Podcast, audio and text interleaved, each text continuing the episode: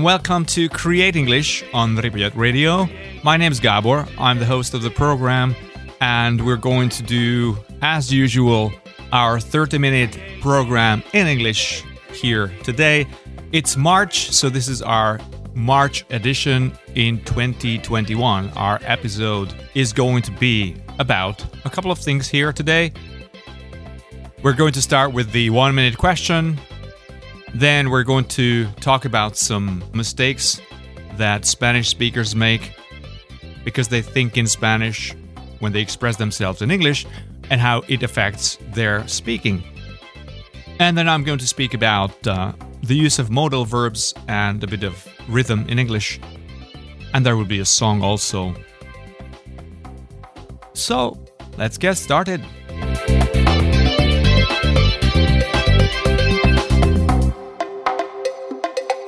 Okay, let's uh, begin with our first question, our one minute question. And this is uh, actually about the use of alone. So the question is which is correct of these three?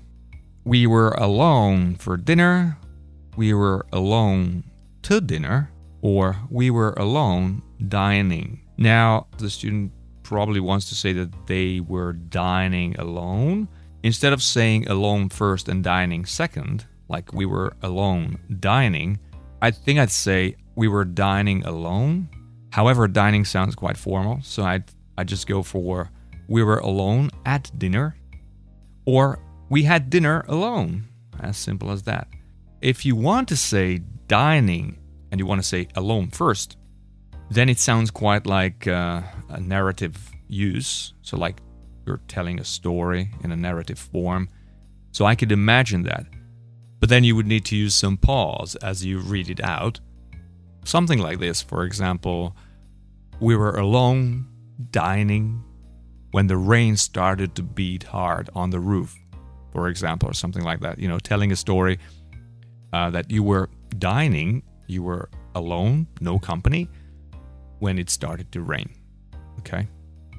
But in spoken English, I would just use it in a different way. I would just say, we were alone at dinner, or we had dinner alone.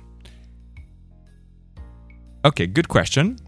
Interesting. A little bit of reaching into like literature. Okay, and now let's keep going. Here's the next thing we're going to talk about, and that is a few tips for Spanish speakers uh, to help them reduce the interference between Spanish and English. That is, um, how the way they speak English is influenced by the way they think in Spanish. Yeah, so actually, I'm just going to pick some uh, examples from my blog. Here, uh, there's a list of tips for Spanish speakers. So here's one Can I say this when I answer an email late? Sorry for my delay in answering. This was a question of a student working at a company who sometimes had to answer emails um, late for whatever reason. And then uh, the question is can I use sorry for my delay in answering? You know, is this the right way to say it? In English, not really. This sounds a little strange. And it's probably because the word delay is not so much used with uh, people it's usually used more with projects and transport processes and stuff. So when you use it in a personal way, like you had no time to accomplish a task or to do something before the deadline, then I wouldn't use delay in this personal way. I would rather say something like, My apologies for answering late. So my delay sounds strange, you know, I mean, you can stay formal, but you can use other forms. So I would say something different, like, my apologies for answering late, or I am sorry for answering late, or my apologies for not answering earlier. Yeah, so these would be better sounding to me than my delay. Okay, here's another one. Again, a question, basically. When asking about the availability, someone's availability, someone's um, uh, schedule, someone's timetable. Can I say this? Can I ask it this way? Do you have availability next Tuesday? Now, again, in Spanish, you would say, um, ¿Tienes disponibilidad para la reunión or whatever? Yeah, it sounds okay in Spanish, but, but in English, availability is not used this way with have. I wouldn't say cannot be understood, but it sounds strange to me. So I would rather use something like Are you available? Okay, so are you available on Tuesday? Or would Tuesday 20th be good? Or you could even say, Can you do Tuesday 20th? This do is quite usual in business for, you know, asking about timetables. So, can you do Tuesday 20th? If you really want to use availability, the word availability, when asking about the schedule, then instead of saying, Do you have availability? you could say, What is your availability next week? This is an open question instead of Do you have, which would be a yes or no question. Okay, let's do one more. This one is interesting too. It's because, uh, well, the question is, why is this incorrect if you talk about the number of people? We are 20 in the group.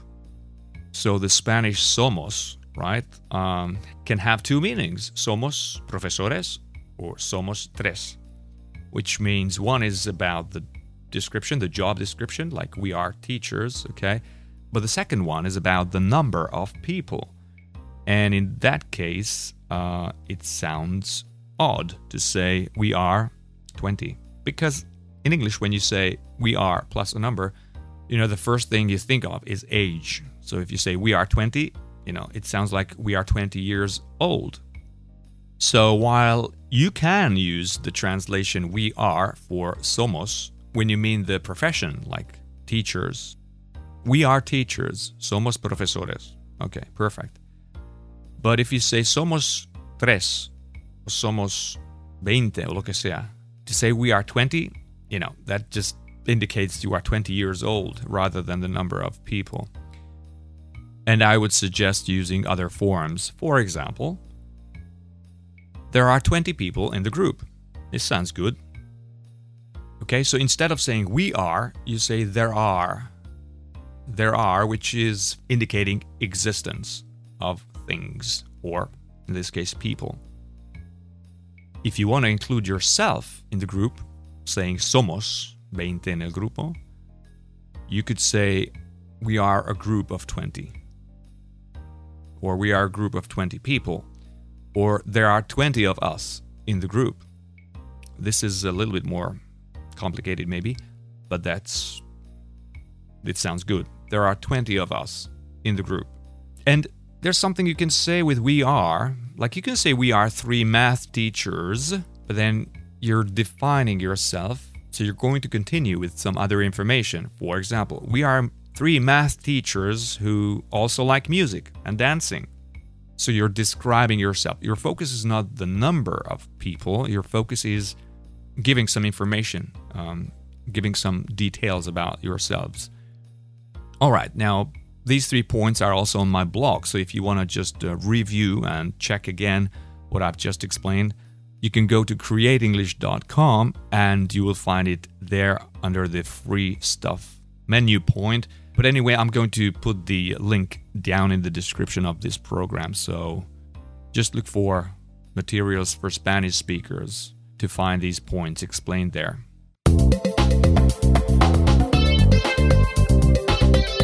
You're listening to Create English on Ripollet Radio with Gabor Legradi. Okay, let's keep moving. In the next part, I'm going to explain something. I'm going to talk about something related to speech, training, and fluency. And this is actually um, uh, about the modal verbs in the past. So, in my experience with my students, uh, my Spanish speaking students mostly, is that they um, they sometimes try to overemphasize words. They just say words, uh, make them first of all too sound too important in the sense of accentuation. So they put too much stress on the word in the sentence.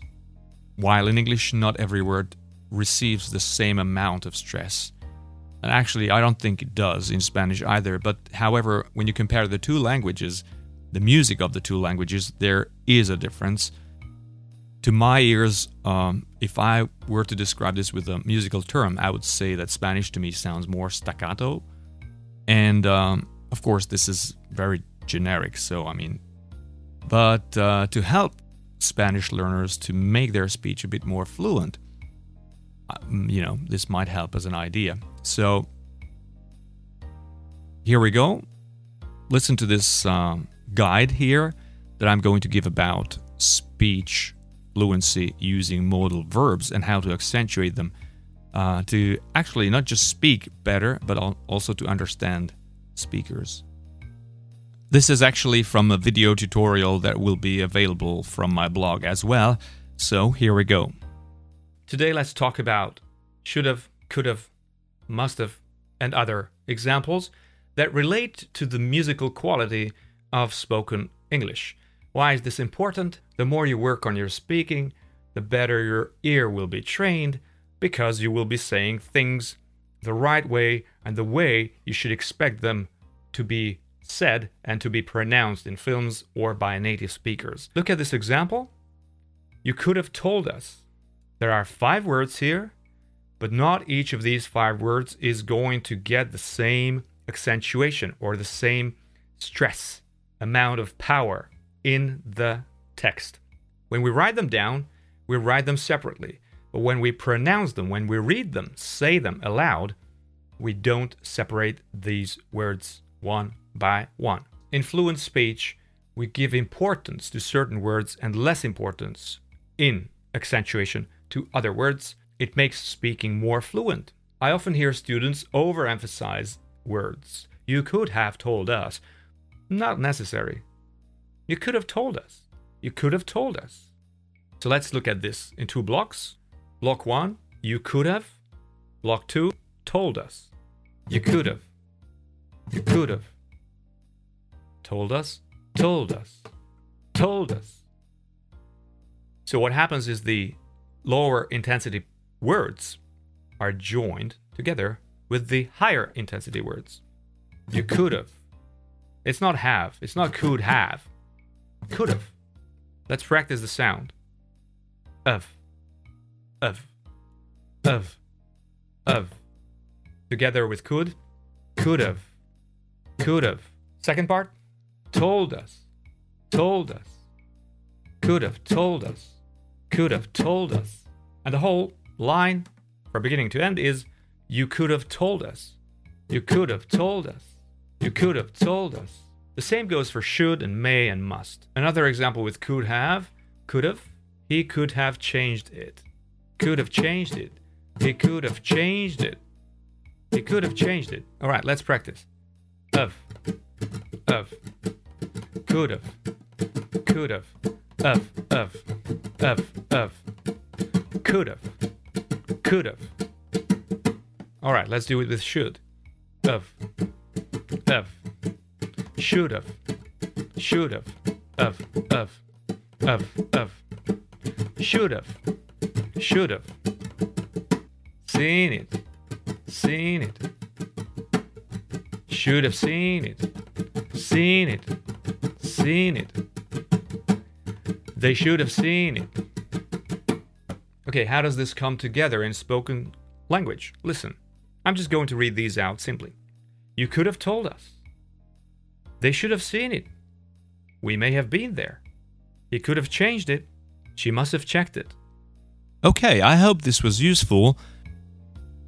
So the point is not every word is stressed the same way in English, or rather, it gives its uh, uh, characteristic fluency that makes it different from other languages. And that was what I wanted to point out with this exercise on modal verbs. Okay.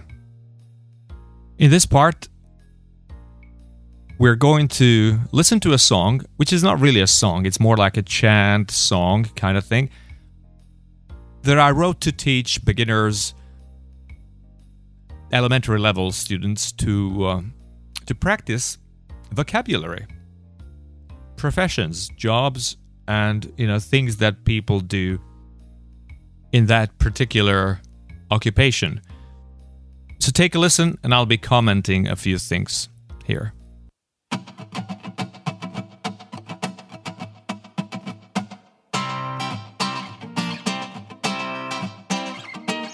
I'm a baker.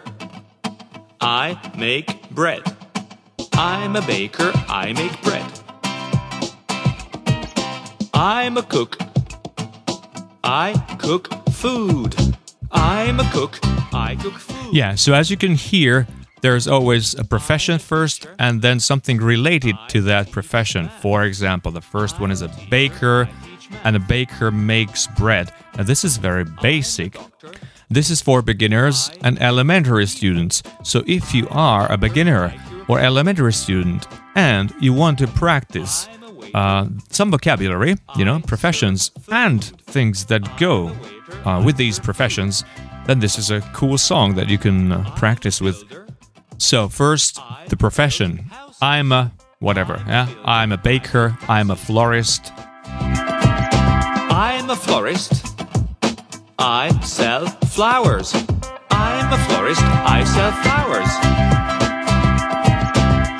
So, first you get the profession, and then you get what the person does, or what the person produces or makes. And the parts are first the profession, then the words separately, and then together. So, it's good for fluency practice. So, just, you know, I'm a baker, I make bread. We don't speak like this. I make bread. It's only the practice part. And then I'm a baker, I make bread, which is the complete form of saying who you are and what you do. So, this is the way that I suggest that you practice with the song. Now, uh, for the first listening, here are some tasks. Just listen and take a note. Take note mentally, or if you want piece of paper and a pen, you can just write down in what order the uh, professions come in the song. They're going to be mixed, so in what order do these come? Builder, baker, driver, teacher, waiter, florist, cook, doctor. Okay? Let me repeat builder, baker, driver, teacher, waiter, florist, cook, doctor. If this was too fast, just stop, go back, rewind, you know, and take note, and then listen. And just number them like one, two, three, four, in the order that you hear them in the song. Here we go. I'm a baker. I make bread. I'm a baker. I make bread. I'm a cook. I cook food. I'm a cook. I cook food. I'm a teacher. I teach math. I'm a teacher. I teach math. I'm a doctor. I cure people. I'm a doctor. I cure people. I'm a waiter. I serve food. I'm a waiter. I serve food. I'm a builder. I build houses. I'm a builder. I build houses. I'm a florist. I sell flowers. I'm a florist. I sell flowers. I'm a driver. I drive cars. I'm a driver. I drive cars. Right, so I'm going to give you the correct order now. If you don't want to hear it yet because you want to do the exercise again, just go back, play it again, listen, take note or number the order that they come in and then listen to my answers, which are the following Baker, cook, teacher, doctor, waiter, builder, florist, driver. Okay, so this is the order they come in in the song. Now, the second thing to do is to listen for the words that go with these professions in the song. For example, for baker, bread. It's pretty obvious, but still, what words do you hear related to the professions? Not what they do, but what they produce or who they work with. Basically, you need to listen to the last word in each line. So take a note of those words. Here we go.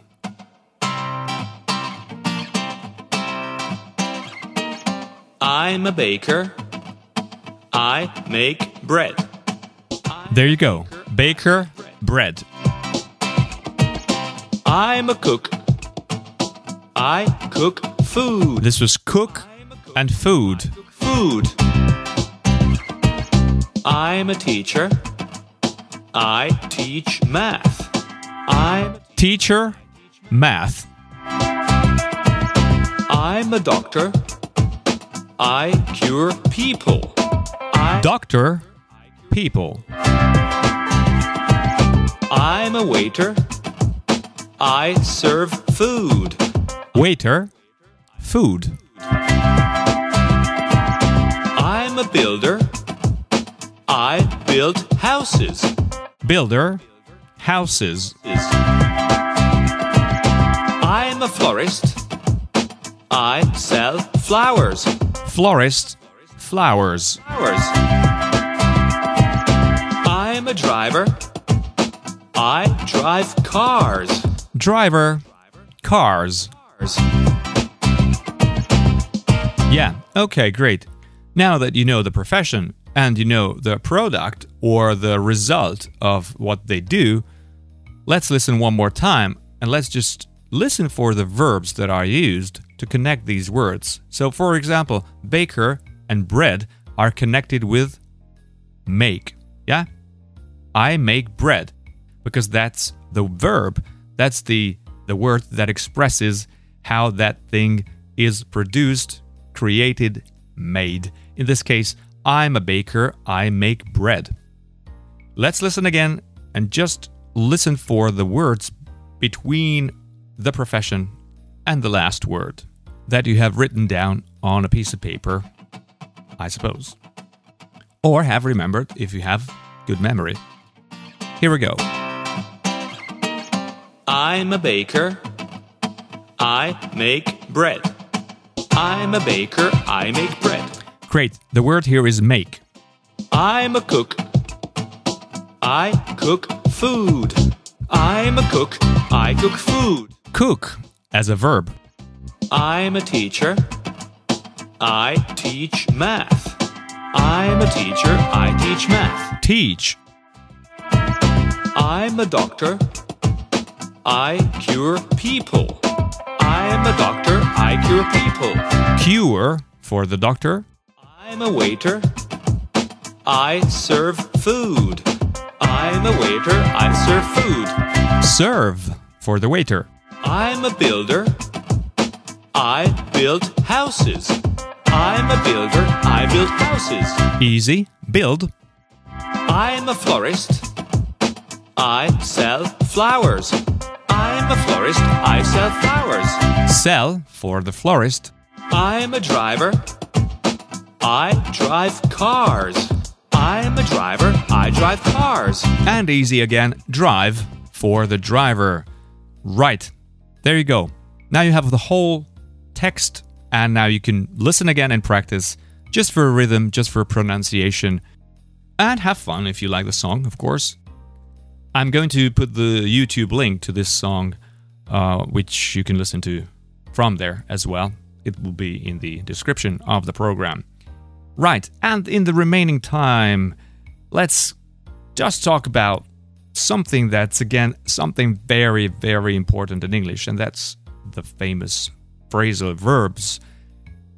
Uh, yeah, the eternal question is how can you learn a phrasal verb or the list of phrasal verbs, or how can you learn phrasal verbs in general? You know, and um, I'm going to give you some tips regarding this.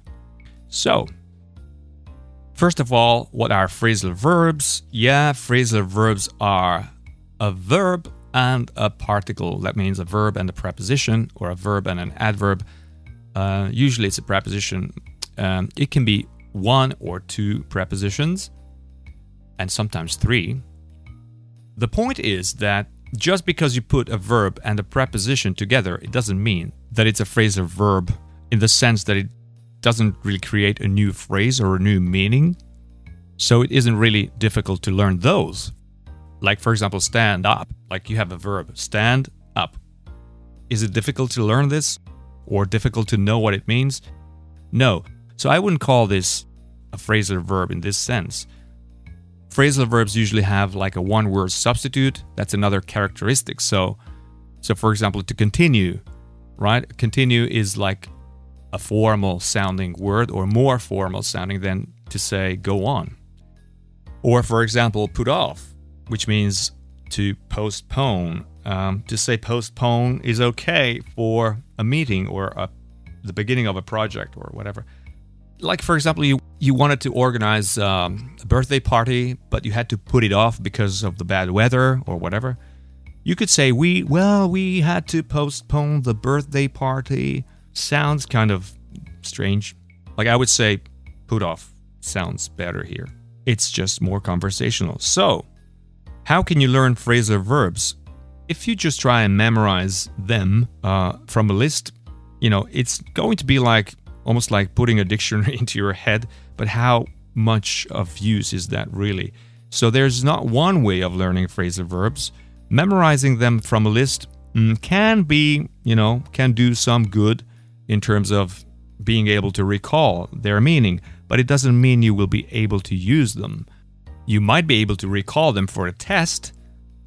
How can you improve that? Well, you should learn and memorize example sentences in spoken contexts. So, I think it's even better to do that than just uh, memorizing, you know, the uh, the phrasal verb and the meaning.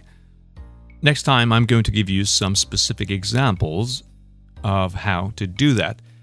But for now, this is just what I wanted to explain that uh, there's not one way. You can do several things. Obviously, there are tests also that you can do. There are, you know, funny. Uh, I mean, there are resources where you have like funny cartoons, where you know using one or another phrasal verbs just creates a funny situation or a funny um, meaning. So all that is fine. But step one, obviously, is decide, make a decision. Like, okay, I want to start using phrasal verbs. So you need to be aware that you want to do that, and you need to be on the outlook for these uh, opportunities when you speak, when you write. If you learn example sentences, not just the phrasal verbs on their own, this can help you to remember how the phrasal verbs are used actually in context and not have to improvise when you want to use them. So, if you want to know more about phrasal verbs, just keep listening to my future programs. We'll be talking about this and other things, of course, speech training, listening, and you know other tips for you to improve your English. We've come to the end of the program, so again, uh, today was great. Thanks for listening, and uh, we've done a couple of things. You know, we had our first one-minute students question, and then we talked about a couple of things for Spanish speakers specifically. Then we looked at modal verbs and uh, how to improve the rhythm of English when using modal verbs. And then uh, we had a song about uh, professions, for beginners and elementary learners, and some quick learning tips on phrasal verbs. For more information and more tips, check out my blog at createnglish.com. You can find the link in the description of the program. Thanks for listening. This was Gabor Legradi with Create English on Ripollet Radio. Talk to you next time. Take care and bye now.